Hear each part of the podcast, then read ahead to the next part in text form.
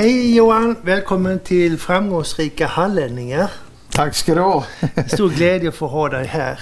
Vem är Johan? Ja, han är en eh, riktig hallänning med fötterna i jorden, med kärlek till Halmstad, Tylösand och HBK. Jag tror att jag är en sketig bonddräng från Halmstad, brukar jag säga så här. Jag är fötterna på jorden, hänger med min fru, mina barn, älskar att komma hem till Halmstad, spela golf och bara njuta av Tylösand. Du var född på någon förort till Halmstad? Holm ja. Ska jag vara riktigt ärlig så är jag inte från Holm utan från Källstorp som ligger utanför Holm som ligger utanför Halmstad. Det var otroligt tryggt. Va? Man kände alla föräldrarna, man kände alla barnen. Alla ställde upp och var snälla och goa mot varandra.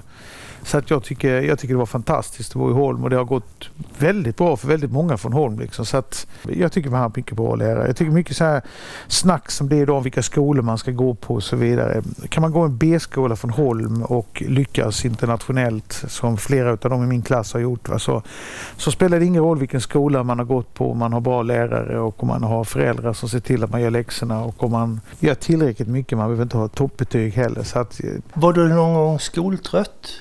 Otroligt skoltrött. Jag var värdelös på högstadiet och tyckte det var fruktansvärt tråkigt och var ännu sämre på gymnasiet. Så jag tyckte var ännu tråkigare. Och eh, jag hade aldrig tänkt plugga, börja plugga igen. Så var jag resledare, skibam och luffade runt i Europa i många år. Och sen plötsligt så av en slump började jag plugga och så tyckte jag att det var jävligt kul igen. Så att jag tror att alla killar är mindre mogna än tjejer i samma ålder och jag var omognare än de flesta killar i min ålder. Så jag behövde de där extra fyra åren att tramsa, leka, testa. Och sen, ehm, sen jag tror att vilken, precis vem som helst kan klara av en, en, en bra ehm, universitetsutbildning. Det handlar bara om motivation. Och är du motiverad, tycker att det är kul, då kan du lägga ner den tid som krävs. Spelar ingen roll om det är civilingenjör, civilekonom eller läkare. Så att jag tycker att antagningssätten, att bara titta på betyg, är, felaktiga. Man borde ha mycket mer intervjuer för att se att folk är motiverade och engagerade och verkligen vill. Min fru hade varit en fantastisk läkare till exempel. Hur fick du att börja läsa på högskolan? Jag var med med bilolycka sommaren 87 och eh, jag, hade, jag drömde om att bara åka skidor resten av livet men jag kunde inte åka skidor då. Och, ehm, och, och tänkte jag måste göra någonting. Och min mamma hade sökt in på mig på ehm, en kurs som heter informationsteknologi i Lund. För första gången i mitt liv så gick studierna riktigt bra. Jag tyckte det var riktigt kul. Jag hade toppbetyg, VG på allting och ehm, och jag kunde liksom inte riktigt förstå var fan det kom ifrån. Jag, då, jag, då förstod jag inte ens att ja, men det är för att du läser någonting du tycker är kul. Utan jag bara undrade hur kommer det sig att jag kan nu när jag inte kunde innan? Men jag trodde fortfarande inte att jag kunde läsa. Jag trodde jag haft tur på den där kursen mer eller mindre. Och sen så eh, sökte jag in på SAS och ville jobba mig upp där som jag hade gjort som reseledare. Och så insåg jag att det gick inte utan man måste ha en riktig utbildning. Och då eh, hade mina kompisar som började jobba, de hade läst ekonomi. Så att jag övervägde aldrig ens att plugga någonting annat än ekonomi. Och så läste jag det. så tycker att ja, men jag är försälj försäljare och då är det marknadsföring jag ska hålla på med. Så då valde jag marknadsföring utan att egentligen tänka på. Men så det blev marknadsföring och sen bara rullade det på. Så hade jag bra betyg på universitetet. Så läste jag massa extra kurser för jag tyckte det var så kul och intressant. Så plötsligt så från att vara en sån som ansågs vara dålig i skolan och oengagerad och tråkig och skoltrött och så bara 75 procent VG på allt jag läst på universitetet. Plötsligt hade jag bara framgång och och tänkte, är det inte svårare än så här? Därför att du, du har framgång, du tycker någonting är kul om du jobbar hårt och du gör det mycket. Det spelar ingen roll om det är fotboll, gitarrspel eller företagande. Om du tycker det är roligt, du lägger ner mycket tid och du jobbar hårt med det så blir du bra på det. Och när du får framgång så blir man orädd.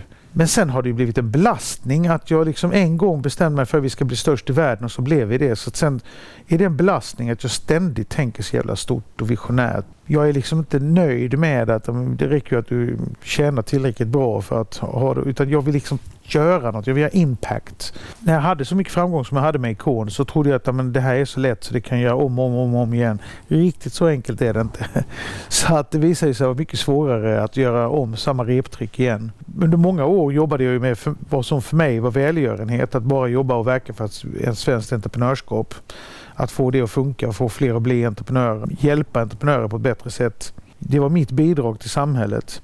Och sen efter det så hatar jag Google och Facebook för vad de gör med mänskligheten. Det blir mer och mer tydligt hur, hur hemska de här bolagen är. Så när jag ville döda Facebook så var det ju stort och svulstigt igen. Men det var ju väldigt liksom eh, av god vilja att göra något gott för mänskligheten. Du kom i kontakt med Jan, du sökte dig till honom eller han sökte sig till dig? Vi träffades av en slump. När jag började plugga på ekonomlinjen så visste jag att 92 när jag skulle gå ut så fanns det två stora event i Spanien. Jag älskar ju Spanien och känner mig som halvspanjor. Så att jag bestämde mig för redan när jag började ekonomlinjen att jag skulle skriva min uppsats på världsutställningen och sen skulle jag jobba på eh, olympiska spelen för där skulle jag komma och träffa alla som skulle kunna ge mig jobb. Så eh, mycket riktigt, eh, tre och ett halvt år efter jag började ekonomlinjen så åkte vi ner till för Sevilla, uppsatsen och sen till Barcelona där jag jobbade på en båt. Och träffade Jan Stenbeck och vi gillade varandra med en gång. Eh, och så ringde jag honom och han bjöd mig jobb och sen jobbade jag för honom i fyra, fem år. Bodde till och med ihop med honom de sista två åren i Luxemburg. Och, var väl på många sätt liksom hans, inte kronprins, men liksom en av dem som man verkligen satsade på och ville skulle bli stora inom bolaget. Så att, otrolig tur för mig, jävla timing. Han är kanske den smartaste människa jag träffat. Jag har aldrig träffat någon som kunnat så mycket om så många saker. Och han hade ju folk som bara läste åt, åt honom så han fick ju liksom tidning efter tidning med bara liksom post-it-lappar och gula streck på. Så att han bara behövde läsa det som var viktigt. Så att han var ju otroligt informerad. Så var han otroligt kreativ. Han, var, han tänkte liksom i eh, otroligt fria tankar eh, där han såg framtiden framför sig. Det är ju någonting som jag faktiskt har framgångsrikt tagit efter och tagit med mig. Att jag kan se framtiden klarare än de flesta andra. Eh, och jag tror att jag lärde mig det under tiden utan, utan att han lärde mig någon teknik för det. Så bara av att han tänkte i de banorna fick mig att försöka tänka i de banorna. Och jag tror att de flesta människor aldrig någonsin försökt tänka de banorna. Det är därför de inte tror sig kunna. Så det har jag ju haft väldigt mycket nytta av. Eh, och, men, men det som var bäst med Jan, han är den viktigaste personen i Sverige för att Sverige inte skulle bli som Sovjet. Vi var på väg, vi var nästan Sovjet, vi var på väg att bli Sovjet och sen kom Jan Stenbeck och krossade socialistiska monopol som telekom, eh, tv, eh, även media som var köpt helt och hållet av socialismen. Och han frigjorde svensken och svenskarna intellektuellt, ekonomiskt, politiskt. Han är senare, senare 1900-talets absolut viktigaste människa. Han har gjort Sverige till vad det är idag. Hur byggde Jan ledargruppen runt sitt företag? Hur, hur satte han ihop gruppen? Ah, väldigt ad hoc egentligen. Alltså han, eh, han träffade folk som mig som han gillade. Unga, eh, välutbildade ungdomar och så satte han dem bara, släppte ner dem och bara gav dem ansvar. Så sa till dem att simma och lyckades de simma så fick de vara med va? och sjönk de så åkte de ut. Eh, så han anställd och sparkade med samma passion och eh, samma liksom ad hoc-känsla. Och sen när folk levererade och var bra så tog han dem till sig. Han brydde sig inte om vad de hade för utbildningar, för bakgrund eller bara de var snabba i huvudet, gjorde som han sa, inte tappade för många bollar. Han hade ju Korsnäs som var traditionell svensk industri. Va? Där hade han en helt annan typ av folk som jobbade där. Han hade telekom som hade en helt annat sån här mediabenet, där mediabenet var helt annorlunda. Och sen, det han gjorde sen som var så fantastiskt, som nästan inga andra gör i Sverige, det var att sen flyttade han folk mellan de här olika och korsbefruktade så att han kunde ta in en riktigt strukturerad traditionell industriman från Korsnäs att hoppa in i galenpann-mediavärlden. Och sen tog han en galenpanna från mediavärlden och satt i Korsnäs. Och, så, och då på det viset så fick han sina bolag att bli kreativare, bättre, strukturerade, visionära, flexibla. Så att, och sen drev han bolaget som att det var hans bolag. Hur kom du i kontakt med internet? och och eh, utvecklade detta? Det var också en ren slump. Alla de här mediebolagen som jag var med och jobbade i var ju i framkant av teknologin så vi hade ju tidig tillgång till internet och tidig tillgång till e-mail och använde de här grejerna. Och då insåg man inte hur, hur tidigt man var på det. Allting går så fort och man märker inte det förrän man, har, förrän man tittar i backspegeln. När jag var liten så, så trodde jag att men först kom då eh, Adam och Eva och sen kom Jesus och sen kom medeltiden och sen kom eh, Eh, andra världskriget och sen hände ingenting på tusen år. Bara för några år sedan så kom jag på att herregud, jag är född 18 år efter andra världskriget. 18 år, det är ju fan i förrgår. Det är 25 år sedan jag startade Ikon Media Lab. Och sätter man det i perspektiv att man gasade ihjäl 6 miljoner människor 18 år innan jag föddes. Det trodde jag måste ha varit åtminstone till medeltiden. Och att det går så jävla fort. 25 år sedan startade Icon Media. Oförmågan att relatera till tid, oförmågan att förstå tid och oförmågan att tänka i framtid och i ett längre perspektiv, det är människans största gissel. Kan du inte berätta hur det gick när du startade upp det här? Det var att jag jobbade för, eh, för Jan och min i, i Luxemburg, vantrivdes i Luxemburg, gillade inte att jobba i banking. Och min bästa kompis Erik Wikström eh, jobbade i Sverige och så har han tagit över som VD för det bolaget jag startade som heter Interactive Television som gjorde interaktiv text-tv. Och eh, jag ringer till honom och säger jag tänker säga upp mig. Jag ska starta ett bolag som ska hjälpa svenska företag att internationalisera snabbt. Jag hade lärt mig under min tid på att svenska teknikföretag låg sjukt långt fram. Men svenska entreprenörer hade ingen vision av att gå internationellt. Och det berodde på den här liksom socialistiska strukturen vi hade. Att du ska inte tro att du är något, du ska inte tro att du kan något. Och helst ska du inte vara entreprenör utan du ska jobba i storföretagen och rösta rött. Liksom. Och det hade jag lärt mig då. Att eftersom jag byggde Interactive Television till att bli världens största text-tv-produktionsbolag. Det tog mig ett år att göra det. Liksom. Hur, hur långt före Sverige låg i teknologi. Hur mycket bra svensk teknologi det fanns som man skulle kunna exploatera utomlands. Så det hade jag tänkt bygga ett bolag som heter Speed Ventures. Och så ringer jag till Erik och berättar att jag tänker hoppa av och då säger han jag tänker också hoppa av. Jag ska starta en eh, internetkonsult. Okej, okay, vad ska ni göra? Vi ska, internet kommer att bli stort. Alla bolag kommer att behöva marknadsföra sig på internet. Sverige ligger långt fram i detta. Om du internationaliserar oss så får du vara med som equal partner. Icon blev Speed Ventures första kund och efter ett år så hade jag varit, fått gå in och bli VD för Icon och sen skissade jag på enligt de här modellerna jag har då för att tänka framtid. Hur kommer det påverka världen? Vad kommer det bli stort? I vilka faser och steg kommer vi gå? Och så utvecklade jag egentligen två modeller. En för hur man skulle arbeta för att få fram bäst produkter i den här nya världen som var unik i världen och som gjorde oss till världens bästa internetkonsult. Det är betydligt viktigare än att vi var största. Vi var världens bästa. Och sedan då att jag plottade ut hur vi skulle kunna växa i takt med hur världen skulle förändras. Och sen bara gjorde vi det. Vi gick ut, vi var sex pers, gick ut och sa att vi ska bli störst i världen. Vi blev ju totalt idiotförklarade av svensk press och media. Och sen var vi idiotförklarade tills vi var störst i världen och då var det ingen som ville liksom berätta att vi var det. Och sen när IT-bubblan kom, då var de snabbt tillbaka och sa att det var bara en bubbla och det var bara bluff. Men vi var 3500 anställda på 32 kontor i 21 länder. Det står ofta att Ikon gick i konkurs. Det var svenska Ikon som gick i konkurs. Våra utlandsbolag var det många som överlevde av. Och de gick sen ihop med Framfab som överlevde i Sverige men deras utlandsbolag gick omkull. Och då var vi tillbaka igen med en börsnoterad enhet i Sverige som hette LBI, Lost Boys Icon. som var börsnoterat i många år och sen såldes till Publicis som var ett av världens största reklambolag för, många miljarder kronor. Och idag har bolaget inom Publicis, är världens största internetkonsult fortfarande, har 25 000 anställda. Det var en gigantisk IT-bubbla, men vad var det som gjorde att ni ramlade? Det var ingen IT-bubbla överhuvudtaget. Det var en finansbubbla inom IT-sektorn. Och det som gjorde att vi föll så tungt, och då ska man veta det att, att alla våra stora konkurrenter eh, runt om i världen gick i konkurs. Icon Media Labo Framfab överlevde faktiskt. Att det gick så illa som det gjorde var att vi hade inte tillräckligt mycket pengar i stridskassan. Det var det ena anledningen. Det andra var att vi trodde inte det skulle gå så jävla djupt som det gjorde.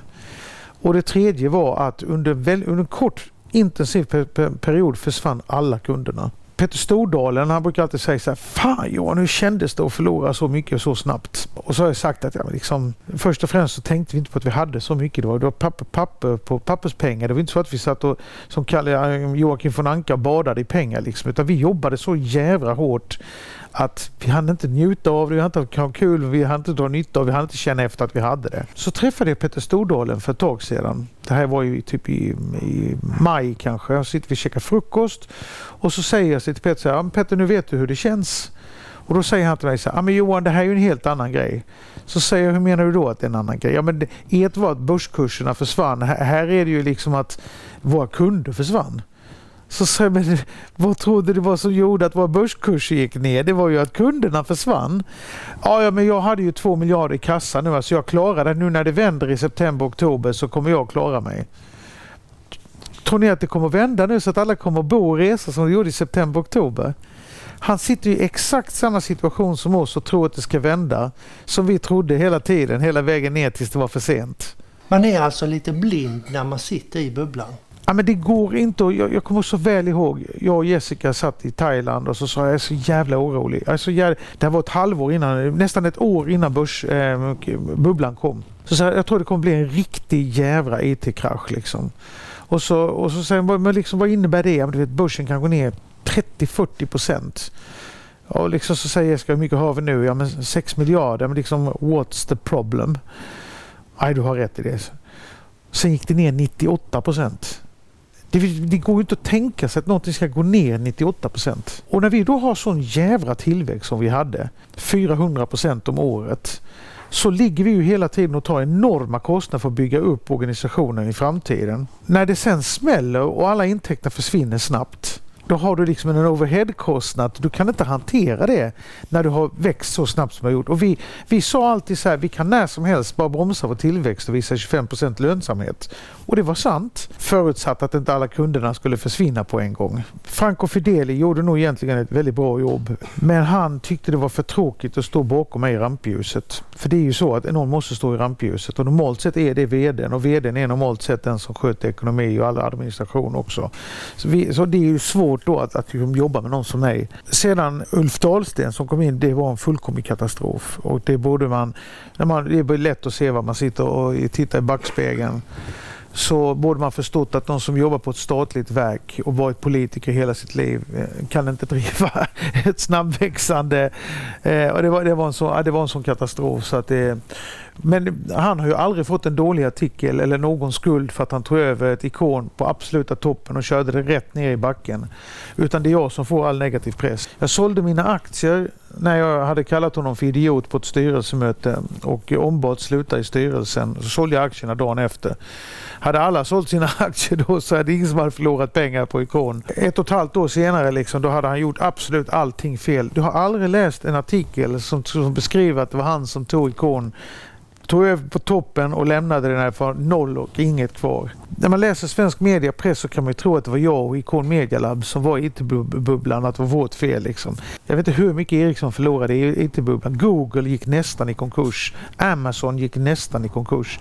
Det var ju liksom, det var en IT-bubbla som drabbade alla men här, eftersom jag är antisocialist och alla svenska journalister nästan är socialister så hänger man ju upp sig på mig och eh, Icon Media Lab. Det var en gigantisk finansiell bubbla inom IT-sektorn. Det var ingen IT-bubbla, jag känner ingen som använder internet mindre idag än för 20 år sedan. Det var en finansiell inom IT-bubbla skapat av banksters som alltid och eh, livligt påhejad av inkompetenta, visionslösa journalister. Hur såg din allra roligaste dag ut när du tittar tillbaka? Den började med att jag vaknade på ett slott i eh, söder om Stockholm som heter Södertuna och slutade med att jag och Jessica lyfte bara Jessica över tröskeln hemma. jobbet är jobbet, livet är ju så mycket större än jobb. Jag, menar, jag har varit med om fantastiska saker i jobbet när vi stängt riktigt, riktigt stora dealar. Det är ju en sån känsla. Va? Man, liksom, man, man har tävlat mot McKinsey, man har tävlat mot Anderson Consulting och Spray. Det var ju underbart roliga att slå. Va? Och så får man signingen på papper så går man hem och så vet man att det här, det har säkrat de kommande sex månaderna. Det betyder 50 procent på aktiekursen. Alltså det är ju en sån jävla kick. Man har haft många underbara dagar yrkesmässigt. Min, min intellektuella höjdpunkt som i yrket är att få vara med på World Economic Forum eh, i Davos och sitta och vara med i en liten arbetsgrupp med Larry Ellison och springa på Bill Gates till frukost. Och, Ja, men liksom, det är ju fantastiskt kul att få med dig i tre år. Om vi tänker oss så här Johan, att du går fram till spegeln. Johan som du ser framför dig är 20 år yngre än dig. Jag träffar, jag träffar dem ibland. Och vilka råd vill du ge honom då? Skaffa dig en bra mentor. Skaffa dig någon som är 55 plus, som är been around the block. Jag hade ju Björn Nordstrand. Björn var ju fantastisk. Jag önskar att Björn hade haft lite mer tid för mig. Eh, han hade för många barn själv som han var självklart mycket mer engagerad i.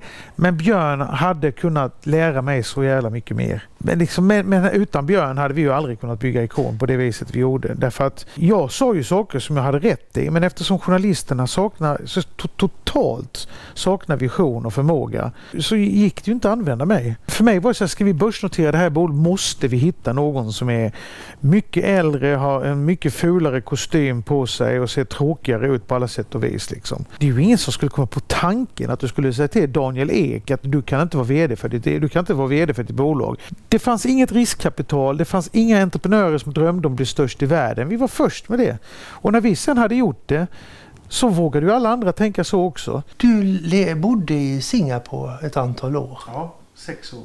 Hur kommer det sig? Jag är ju en nyfiken själ.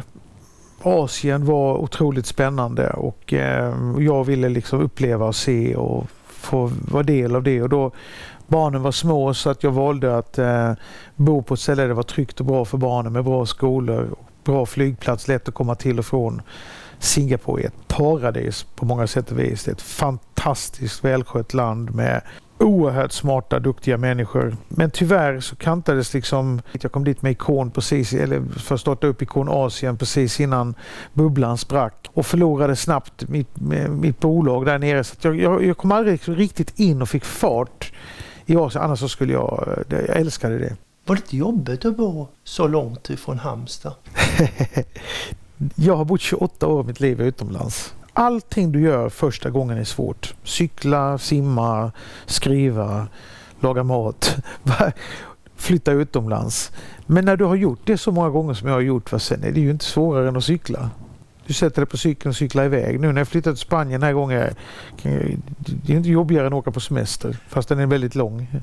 När du har sprungit så fort, har du din hälsa varit med dig hela tiden? Nej, jag har ju... Nästan ingen förstår hur hårt vi jobbade från 1995 till 2001. Den perioden, sex år, vi jobbade så jävla hårt att jag, jag kommer inte ihåg ansikten, jag kommer inte ihåg minnen. Det finns, finns halvår jag knappt kan komma ihåg av. Det går inte att vara sund i att bo på flygplatser. 32 kontor i 21 länder, liksom från San Francisco i väst till eh, Sydney i öst. Alltså man var ju inte en dag på kontoret i månaden. Man åt ju tre middagar och fyra luncher och man försökte klämma in ett, ett eh, gympass och så drack man för mycket alkohol. Och det var kaosår. Jag skulle inte vilja ha dem ogjorda, jag skulle inte vilja göra dem på något annat sätt. Men vi leker med att dina barn nu kommer hem och säger så här att jag vill bli journalist. Vad gör du då? Mina barn får bli precis vad de vill, bara de blir lyckliga. Jag har sagt till dem att jag bryr mig inte om vad de väljer att jobba med. Men de ska ha en ambition att bli jävligt bra på det de jobbar med. Så ska de bli journalister ska de bli riktigt bra journalister, jobba på riktigt bra tidningar och vara riktigt ambitiösa och göra ett bra jobb. Jobbar man med någonting man tycker är kul, då blir man normalt sett bra. Därför är jag förvånad över att det finns så jävla många dåliga journalister. Går de allihop och ångrar att de har, de har tagit för jobb? Nej, de får bli precis vad de vill. De får göra vad de vill. Jag kommer stötta dem i allt. Det viktigaste i mitt liv är mina barn. De är inte curlade, de är inte bortskämda. De får inte det de pekar på. Men om de behöver hjälp med studier och utbildning så skulle jag sälja det jag har för att hjälpa dem. Jag tror jag läst någonstans att din favoritpartiledare är centerpartist. Jag tycker väldigt mycket om Annie. Jag tycker hon är väldigt smart, väldigt intelligent. Ehm, jag tycker om Centerpartiets entreprenörspolitik. Men jag är fruktansvärt besviken på att hon sällade sig till Socialdemokraterna och lät dem ta över ehm, eh, makten i förra. Det är att jag kommer aldrig någonsin igen kunna eh, lita på Centerpartiet. Du skapade ett eget parti var det diskussion om ett litet tag. Nej, det, det, det är en dröm att ha ett eget parti. Men eh, jag tror kanske att jag skulle ha gjort det för en fem, tio år sedan. Det fanns liksom en window of opportunity där, där man kanske kunde fått ett entreprenörsparti att komma, kunna betyda någonting och få en rejäl inslag i debatten. Nu drömmer jag om att kanske flytta hem till Halmstad så småningom på heltid och starta ett ja-parti som ska säga ja till all positiv förändring ett riktigt fint kallbadhus rätt ut här på Pir från mitt på stranden och ett par restauranger, ett par hotell, hotell till här i Sanddynerna. Kanske en linksbana här i Sanddynerna. Stora hotell centralt, va? bygga ut och göra massa... Få, få en vision av att Halmstad ska gå från 100 000 till 200 000. Massvis med jobb och massvis med intäkter och mm, jävligt coolt ställe.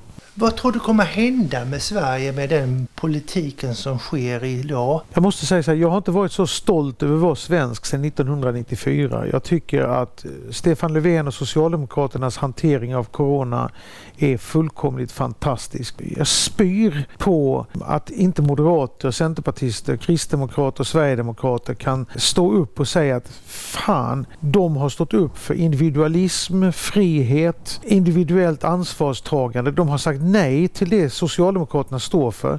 Centralstyre, centralmakt och kollektivistiska lösningar. När alla andra politiker runt om i världen har gått ut och utnyttjat det här och med skrämselpolitik utökat sin makt så har de stått emot hela världen och kämpat för frihet. En frihet som våra förfäder har dött för i miljarder. Den ger folk runt om i Europa bort så här bara för att de kallar springer runt i masker och låser in sig frivilligt i sina lägenheter. Fucking förfärligt. Och i och med det kommer Sverige ha mycket bättre ekonomi. Vi kommer ha mycket färre deprimerade och psykiskt sjuka. Mycket färre självmord och stackars entreprenörer som faktiskt lyckas överleva. Sen tycker jag då så självklart att sossarna har gjort för lite för småföretag och entreprenörer. Men det är ju ett storföretagparti som vill att folk ska gå i blåställ och trycka på knappar och rösta rött. Men på det stora hela så har vi gjort oerhört mycket bättre än vad Frankrike, Italien och Spanien, och de andra pappskallarna har gjort runt om i världen. I det större globala perspektivet så är Sverige så litet och obetydligt. Jag tror inte vi kommer få inbördeskrig i Sverige. Vi kommer ha svårt att fatta de hårdhandskade beslut som skulle behövas för att få tag i gängvåld. Där skulle man behöva gå in med stenhårda handskar och bara liksom slå ner på den här skiten och krossa den. skulle behöva en Pinochet-takter för att ta hand om det här gängvåldet. Så enkelt är det. Och det kommer vi inte att göra. Så det kommer vara ett bekymmer för oss. Men i många andra länder så kommer du få inbördeskrig. Det är inte omöjligt att USA får inbördeskrig. Många länder är fullkomligt ruinerade. Du kommer ha 20 i arbetslösheter. Man räddar världen genom att trycka nya pengar och de ger man till bankerna och bankerna ger dem till de som är rika nog och har säkerheter. Så alla de rika får pengarna i sin hand, precis som man gjorde 2008. Du kommer ha sådana skillnader mellan de riktigt rika och de riktigt fattiga. Att We're asking for big time trouble. Och sen har du den här PK-generationen och halvsocialistiska PK-världen och socialistjournalister. Det kan gå hur illa som helst, men Sverige står bättre rustat. Vi brukar avsluta med lite snabba frågor. Där. Vilka ställen väljer Maldiverna eller New York? Maldiverna. Varför då? New York är inte vad det en gång varit. Nu eh, skulle jag älska att åka med familjen till Maldiverna och dyka med hajar och fiska. Och... Film eller bok? Eftersom jag är så jävla ordblind så måste det bli film. Men egentligen älskar jag att fördjupa mig i en bok. Va? När man plötsligt lever sig in i handlingen. Och det finns ju inget bättre än att läsa. Jag hoppas att jag kan komma, någon gång komma tillbaka till läsandet. För jag, jag älskar verkligen att läsa. Är du snål eller slösare? Absolut slösare. Jag har aldrig haft en snål dag i mitt liv. Sushi eller älgstek? Det är faktiskt en väldigt svår eh, fråga på därför att jag äter allt som en slaskhink liksom. Jag älskar mat, älskar olika kulturer, älskar mångfald. Jag var den första att tala mångfald i Sverige. Va? Vi har med invandrare och kvinnor i styrelser och jag älskar mångfald. Jag vill vara både i New York och Maldiverna. Jag vill åka skidor och ligga på stranden. Jag vill, eh, jag vill äta sushi och älgstek. Hund eller katt? Hund. Morgon eller kvällsmänniska? Morgon. Jag får tacka dig Johan att du har tagit dig tid.